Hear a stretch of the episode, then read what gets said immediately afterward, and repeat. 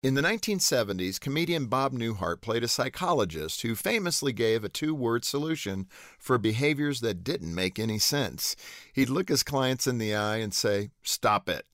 That's good advice for a lot of things that just aren't worth the trouble they cause, like pornography. Although some say it's harmless, studies show that the dangers associated with pornography are severely overlooked.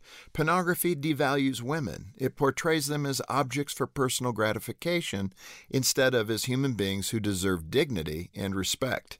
Pornography is also highly addictive. It works on the brain in the same way that heroin does.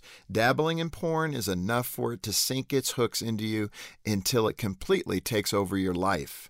At Focus on the Family, we believe the best thing you can do for your marriage is to guard your sex life.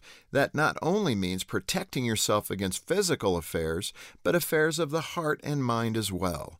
To that end, consider pornography an enemy. It cheapens intimacy, creates unrealistic expectations, and hinders a couple from building a relationship that thrives. If you're struggling with pornography, I echo Bob Newhart's advice to you stop it. And if you've tried tried to stop and discovered that it's not that simple, I'll add two more words get help.